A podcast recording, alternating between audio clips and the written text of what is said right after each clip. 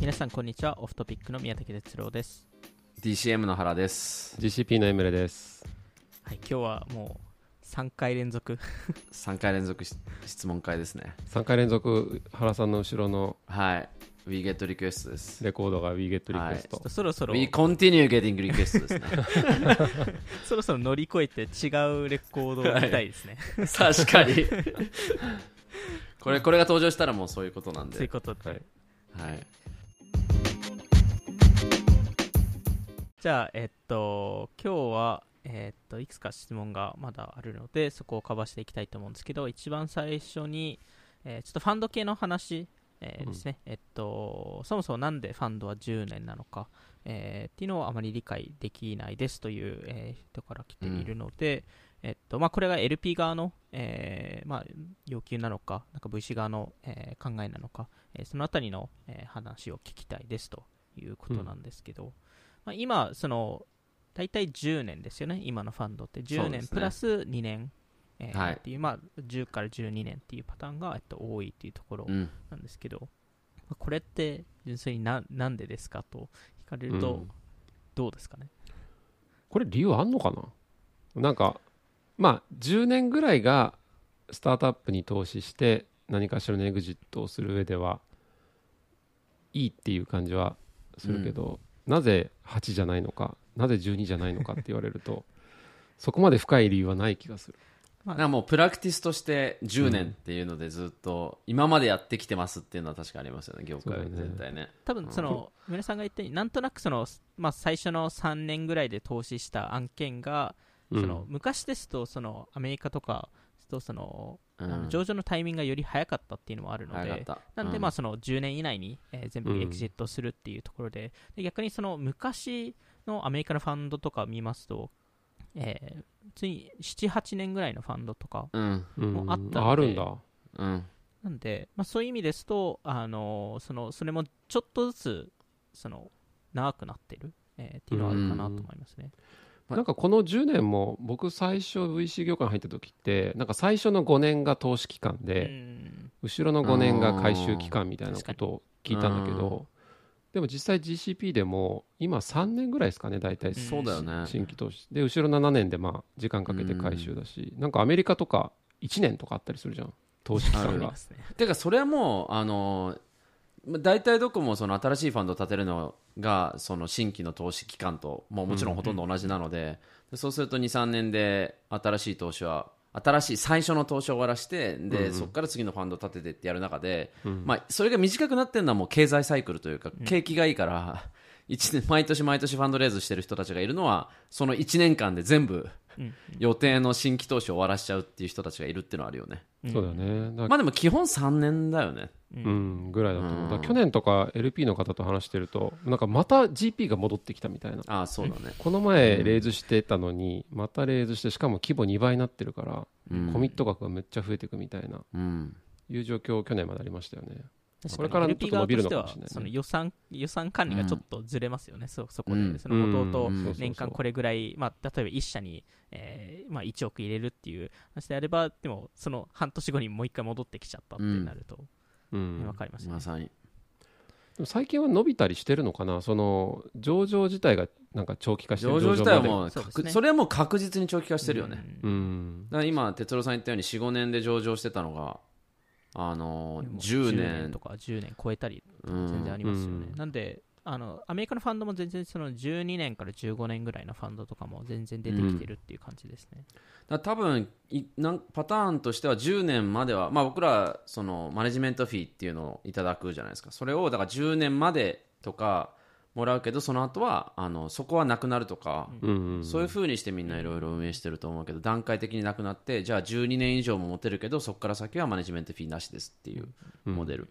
確かに。これスタートアップの未上場期間をふ考えると12年とか15年になっていくっていうのはなんかトレンドとしてそうかなと思うけど。そうでしょうね。けど LP からするとなんか10年ですら長かった、まあ、それだけロックされてるっていう、うん。まあね上場株だったら出し入れがすぐできるけど、うん。でこれが12年15年になっていくとなんか受け入れが難しくなったりしないのかなって、うん。うーん。まあ、可能性は全然ありますよね、多分、うん。あの期待するリターンも若干変わってくると思うので計算は、うん。そうですよね。12年15年縛られるんだったら、うん。まあ、今まで以上に高いリターンがないと、うん。まあ、そのリスクに見合わないっていうふうに考える人はいそうですね、うん。まあ、あとは普通にレーターステージに入れたらもう少し早いからうんだったらアーリーステージって嫌だなって思うかもしれないしあと例えばあのシードファンドってそのアメリカでも新しい概念で、その20年前はシードファンドなんてなかったわけだから、そうするとシード投資ってより一層長くなるじゃない？あの、アーリーステージまでシードから大体じゃあ2年とか考えるとプラス2年になるからシードファンドって、うん。そのそういうのはあるでしょうね。シードファンドに入れるのとじゃあレーターに入れるのだったら流動性とか考えたらじゃあレーターの方が確かに。いいかなみたいな人もいるかもしれないです、まあ、あとはなんかファンドはそんな長くしなくてそのセカンダリーで次に渡していくみたいなうん。なんかシードファンドも10年レーターも10年とかなんだけど、まあ、途中で受け渡しをしてるからその投資先のは15年間未上場で入れるみたいな、うん。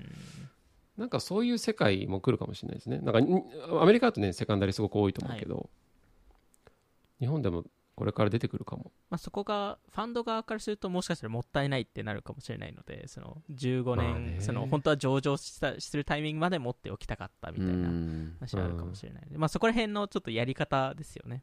うん。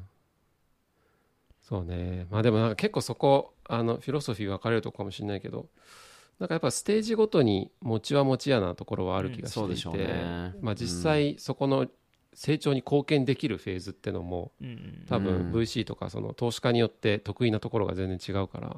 うん。なんかそこを超えたら、まあ、エグジットしていくっていうのはなんか自分が一番関わってインパクトを起こせるところのリターンを取るけどそこから先は抜けていくっていうのは、うんまあ、ある意味合理的な気もするけど、まあ、なんかよりなんですかねちょっと上場株のなんか考えになるかもしれないですね。その流動性をよより高めるっていう意味合いだと、出し入れをしやすくするっていう、うんうん。そうね。そんな感じですかね。久しぶりにちょっと質問を早めに、はい。確かに長く今日今なっちゃうと、ね、日はたくさん回していきますか。はい。そうだわ。えっとじゃあちょっと一個もう少しその VC 寄りじゃないやつうん。うん。えーを話すと、えっと、皆さんが完全完全情報ゲームと非完全情報ゲームはどのくらいのバランスがお好き、えーもしくは得意だと自負されていますか、えーまあえっと、この場合将棋やチェスを完全情報ゲームとして、えいますと。ところで。難しいね。なんかねこの質 質問いっぱいもらってる中で、その VC のそういうビジネスモデルとかよりテクニカルな質問もありあとこういうなんか考え方とかこの間のメンタルモデルとかああこういう質問も面白いですよね。面白いですよね。本当に考えさせられる。確かに。ちなみにゲームはお二人やられるんですか？ゲームってまあそういうこのここで言ってるような完全情報ゲームとか要はもう、まあまあ手手札が全部分かってるやつそうじゃないやつで言うと僕は麻雀をしますあー。じゃあ麻雀は多分非完全。非完全情報ゲーム。相手が何持ってるかも分かんないし自分が次何を持ってくるかも、えー、100分からないから。うん。分からないというか100%は分からないから。完全情報ゲームっていうのは手札が相手の手札も全部わかる。チェスみたいに全てがもうそこにボードが全部公開されてる状態、うん。うん。多分そういうことだよねこれ。なるほどね。僕はあれかな。ボードゲームやるかも。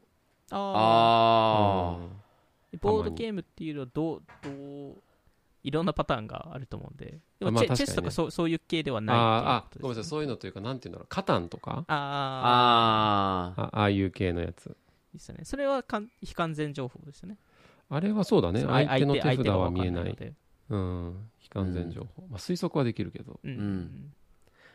まあでもだから多分しょ世の中もそうだしゲームでも完全情報であるものってほとんどないけどその度合いがあるじゃないですか、非完全情報度合いみたいな。うんうんだから麻雀は多分その割とえっとよりランダム性が高いというか、うん。手札手札というかそのまあはい何が持ってくるか分かんないっていう意味で言ったらちょっとしかも4人プレイヤーがいるから、うん。うん結構そこのランダム性は高そうだなっていうのはか個人的には思うけどね他のものと比べると、原研はそういう非完全が好きってこと？いやあどうだろう。麻雀が好きなだけであって。なるほどね。そういう考えで。そういう考えでやって見てなかったんですけど。そうですよ。あでも踊らされますよ。ゲームに。あもう自分がもうその麻雀のあの神様に常に踊らされる、うん、まあでも心理戦みたいのとか、まあ麻雀俺あんまやんないから分かんないけど、心理戦とか相手の札を読むみたいな要素があった方がうん。面白い感じがするね、個人的には。あともう一個軸としてさそのブラフブラフを使うそうそうそう。僕はあんまねブラフ得意じゃないんですよ。えーいい人なんだ。あなんかそこにメンタルをも持ってかれだから僕の麻雀のスタイルも うん。極めてすごい確率的な麻雀を取ると思うあ超ロジカルってこと、うん。だから相手を騙すっていう打ち方よりも自分がこっちの方がおそらく確率が高そうみたいなのをやる方が僕の性格には合ってるから、え原研全部確率が出てきてそうだね。頭の中でこれ45%と55%だみたいいやもうまあそ そこまでじゃないけどでもあのなんか映画映画の映画のあれワンシーンですよね。だからなんかそのポーカーのさあのあるじゃんやっぱり。うん。ああいうのは多分僕はポーカー上手い人ってねそういうのありますよね。ディーラーディーラーみたいな。テレビ見てるとさなんかあのポーカーのトーナメントとか、うん。なんか数字が勝率みたいなのうがん、出ますね。なんか一つの手札でバーンと変わったりするじゃん、うん。あれあれとかた多分リアルで計算できる人いるんだろうなっていう。う、ん。ねプロの人は。あでもれすごいな。難しいですよね。そのデックの数を結構あの、うん。えっと、6つ使ったりとかするのでラスベガスとか、うん。あそうなんだ。そのい一つのデックですと誰でもカードカウントできるんですけど、うん。あのうん。複数使うので結構難しいっていうのは聞きますね、えまあ、それそれを実際やった MIT の人たちとかいますけど。あの、へー。うん。でもなんかあのこういうゲームとか特にその、えーチェスもそうですし囲碁もそうですしそれそれ以外にも個人だとスタークラフトとか、まあ、e スポーツ系ですけど、うんそういうの好きですけど、あのうん AI がそのあの入ってくる時のその今まで考えられなかった手が使われたりとかするっていうのはすごい面白くて、そのリスクの考え方が根本的に AI と人間が違うんだなっていうのをそこで分かるんですよ、あー。たなんで例えばチェスとかあの囲碁とかもそうなんですけどその、えっと、異常に犠牲するんですよ。そのうん。AI が。で、うん。なぜかというと結局そのあのに人間ってそのリードを持つことがリードを広げることがその勝ちにつながるって考えるんですけど AI はそうではなくてととりあえず勝てばいいっていうところを考えているので、勝率をパーセンテージ上げるためにはもしかしたらその大きな差を作るのではなくてその、うん。えー細かいところを、えー全部抑えれば勝てるっていう、えー認識を持ったりとか、なんかそっか場合によってはそのアップサイドを取りに行くためにその異常に最初から犠牲しうんうん。したりとか、なんかそこら辺のなんか AI と人間の動きの違いっていうのはすごい面白いなと思いましたね。うん。確かにね。なるほどね。でもなんかそういうね投資となんていうかゲームのあのゲームなり他の領域のその重なりというか類似って結構いっぱいあるから、うん。結構投資家はそういうの好きな人は多いよね、うん。ポーカー好きな人。麻雀もね多いと思うよ日本だと。日本多い投資家というか経営者かもしれないけど、麻雀好きまあ麻雀が人気なだけかな。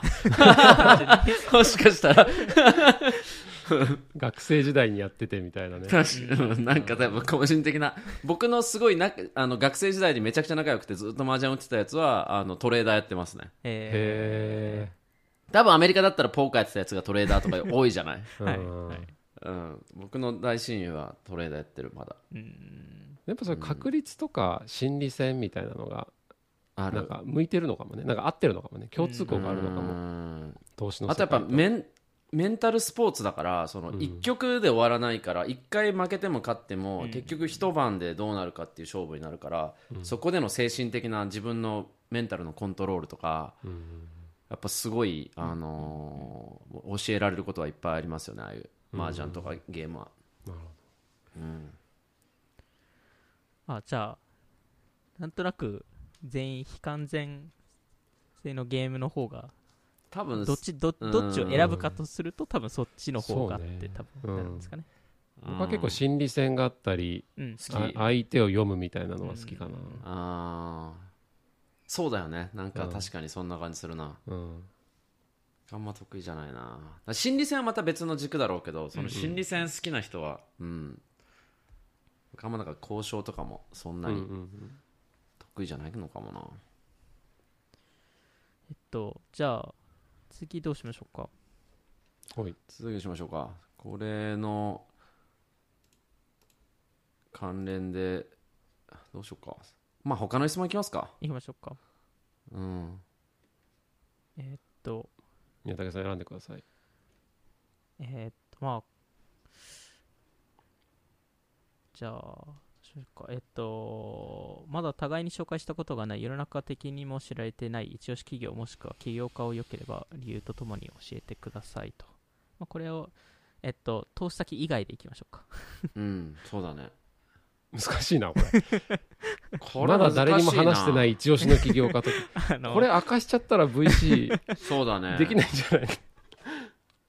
これあのー多分ねこの手の質問だから投資電話とかもそうだけどうん。あのー多分言わないんだろうね。僕は一言わないよ。ね社ありますよでななんでかっていうと投資できなかったからなんですよ。あ だから言っていいかなって思うんですけどえっとあでもでもこれ過去に紹介したことがあるあるんですけどまあ、うん。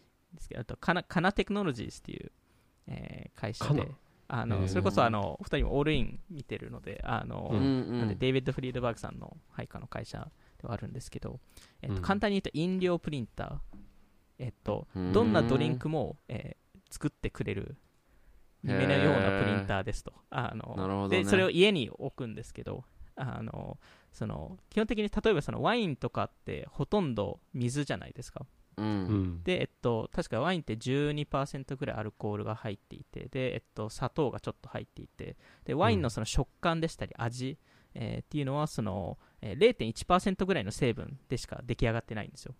うん。なのでそれをワインを作り直すことが実はできてそういう研究が昔あったんですけど、えーうん。それを、えっと、それを他の,、えーその飲み物とかでも、えっと、同じように活用できることを、えーこのカナテクノロジーズという会社が、えー理解してなんでこのあのプリンターを家に送るんですけど、えーすあの水は、まあ、実実際その蛇口から水を、えー取ればいいっていう話であとはそのプリンターのインクカートリッジみたいにその成分とアルコールと、えー砂糖を、えっと、定期的に送ってくれるといううん。えー話でで実際にもうすでに、えープロトタイプが完了して、えっと、実際ワークしていますと、うん。なんでそのプリンターでそのアイスティーでしたりワインでしたり、えー何でも、えー作れるように、えーなっているん、えーいるんですけどあの、まあ、そこが個人的にはあのなんかすすごい理由は単純にそのえーなんか何でも作れるっていう話もそうですし単純にその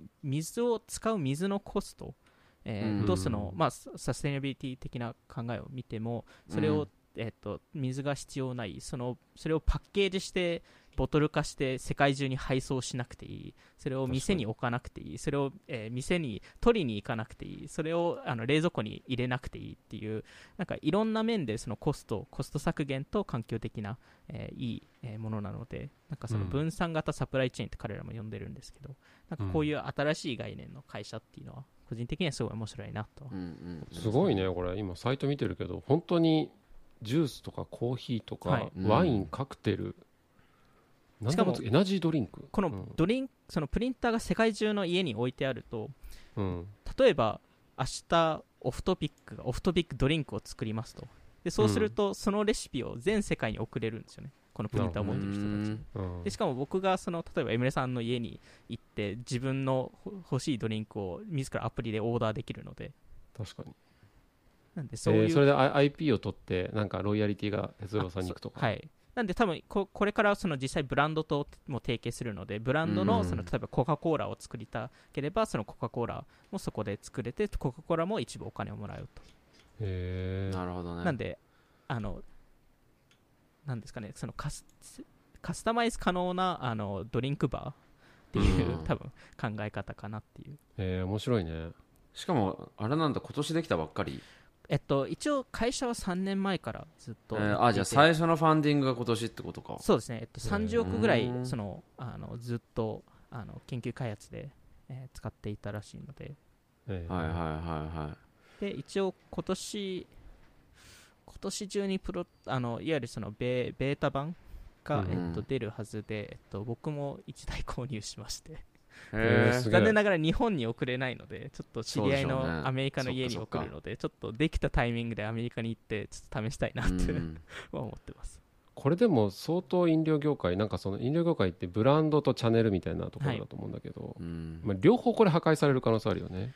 まあでも、ブランドはここと提携すれば、そこの、あの、あのドリンクはそこで販売はできるので、まあ理論上そうだけどでもコカ・コーラ飲みたい時にちょっとだけ成分変えてエムレレコーラってのがあってそっちロロイヤリティフリーだったらなんか味はどうせ変わんないしこっちでよくないって うん。なんかなりそまあ、それで値段が変わ変わる変わらなければそうですよね、うん。多分。う、うん、まあだこれも人間の場合なんかその認知との戦いだよね。うん結局ペプシとコーラ目隠したらどっちがうまいかわからないけどみたいなやつと一緒でさ。そうだね。そうですね、うんあとココ多分ーラもコーラも 昔ニュニューコークって出してその味的にはニューコークの方が美味しかったんですけど全員それが嫌がってあの、うん。昔のココカ・コーラしてくれって言ってましたし、うん。だからなんかその絶対これもおほとんど全く同じでもいやこれ全然再現性低いよとかいう人がいるのは想像する 確かに。しこれを作ってる人はもうもうなんかめちゃくちゃそういうのがないすごい なんていうの？人あのメンタルがいい意味で まあサイエンティストですようね、ん。うんうん。なんていうの、まあ、いやもう成分が同じであれば同じであるっていう当たり前だけど、多分一般の普通の人は思えないと思うんだよね。あでもそそれをやっぱり解決するためにめちゃくちゃテイストテストをやってるんですよね。そうだろうね。なんですこれが本当に近しいのかとか、うん。なんかそのでやっぱりその濃い、えっと、濃い味とかは簡単に作れるんですけど、うん。そのすごい微妙なその感覚とか味とかをやっぱ再現するのってやっぱ難しいので、うん。これ楽しみだね。これをこれを持っていろんな人テストしたい。いや本当そうですよね、これを飲んで全くコカ・コーラと同じ時に、いや俺それでもコカ・コーラの方が美味しいなっていう人なのかいや一緒だからこっちっていう人かで多分人間かなり分かれると思うなんか、そうだね。うん、すごいリアリスティックな現実主義者かそうじゃないかみたいな、確かに。まあ個人的にはここは非常に面白いと思ってる面白そう。えちなみにちょっと脱線するとあれだよね。この前なんだっけあの水水の会社あったじゃん。ドクロの。あーリキッドあーあった。リキッドデスだっっけ、はい。リキッドです。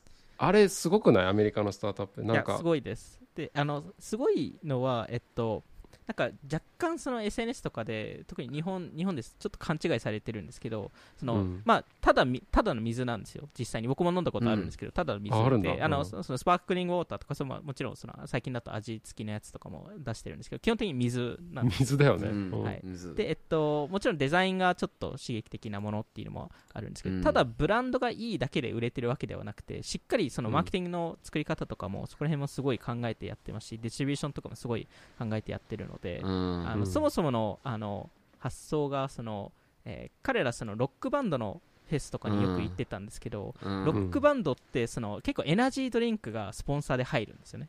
うん。やっぱりそういう環境なので、ただ、うん。ロックバンドの実際、そのアーティストさんはその、えーあのエナジードリンク飲みたくないですと、その、うん。コンサート中に。水を飲みたいんですけど、でもスポンサーが、えーエナジードリンクなので、何をやってたかっていうと、エナジードリンクの缶に水を入れてたんですよ。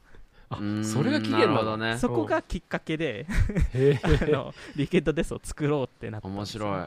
それをエナジードリンクの価格で売ってんだよねきっと。それを、いや、いやえっと、本当に水の価格、まあ、あのあ水の価格なんだ。えっと、普通に2ドル以下とかですね。なんで水とほぼ同じ価格帯、場合によっては水より安あのふ今のアクアフィーナとかそそういう系のものを出さにとかより安いケースもあります。あそうなんだ。そリキッドデス自体はの価格はいくらぐらいだろうこれ一缶。えっと、1缶、えっと、500ミリで、えっと、ちょっとスーパーによって若干違うんですけど、はいはい。1ドル80とか1ドル、えーそうですね、1ドル80ぐらいですね、大体。結構するね。で1ドル60ぐらいのものもある。さっきのさ、はい。カナテクノロジーと全く逆のコンセプト。いやそうそうそうそうそう。中身が水だけどブランドが良ければうん。高く払うよっていう人たちが買うのがこっちで。多分これを買う人たちはうん。中身一緒だったらあのカナカナのドリンクの方がいいじゃんみたいな。確かにだってただほとんどただでしょっていうのをもうこれすごいなんか分かれそう。これさこの2つが悪魔融合してほしいねなんか。カナでリキッドです飲めるみたいな。そこにお金払うか。ただで水が飲める。確かに確かに。確かにね確かに。それの組み合わせがちょうどいいかもね。うん。そうね。まあでも、マーケティングがめちゃくちゃうまい会社うですね。ーん。でしょうね。これはそうか。だってだってなんだっけ創業12年だよねまだ。で、えっと、時価総額700億？3年目で、えっと、今130億の、あ130 million の売り上げですね。売り上げ。はい。うん。なんで、で時価総額は700モンスターエナジーよりも速いスペースでいってます。すげえん。面白いな。すごいよねでエンゲージメント率がレッドブルの2倍ぐらいですね、その SNS とかで。へあー。いやーそうだよな。ーうん。LA の会社なんだ。こんなんこ こんなんベイエリアじゃないもんね。発想として。カナはきっとなんかベイエリアっぽい感じするけど。あのリクエストですは元ネットフリックスのディレクターがああなるほどね。はいはいはいはい。面白いね。わあ面白い。なんか考えさせられるな。すごい これこの2つは。いろんななんかなんかいろんな人間に対する挑戦を今受けてる気がする。確かに試されてるね。試されてる。お前どっちを取るんどっちのタイプの人間なんだっていう。で僕どっちも好きなんですけどね。わかる。どっちも好きなんですよ。どどっちも好きなんだけどす。すごい違います。だから人間のいろんなものが出てるわ。うん。すごい。いやいやー面白い。あとはまあやっぱコンシューマーものってこういうのが面白いよね。鹿島は本当に分かんないですからね。なんかねこの微妙なうん。機能性とかっていうことじゃない世界がありますしね。そうですよね。特にアメリカで D2C 業界なんて見ると機機能性ではないですからね。うん。ポジショニングでしたりマーケティングでしたり。うん。なるほど。面白いわ。じゃあ今回はそんな感じで。はい。はい。いきましょうか。はいじゃあ今回も聞いていただきありがとうございました。今回話した内容を気になった方は概要欄に載っている我々の Twitter アカウントなどをフォローお願いします。今回の収録は YouTube でも聞くことができます。それでは次回まそれではまた次回お会いしましょう。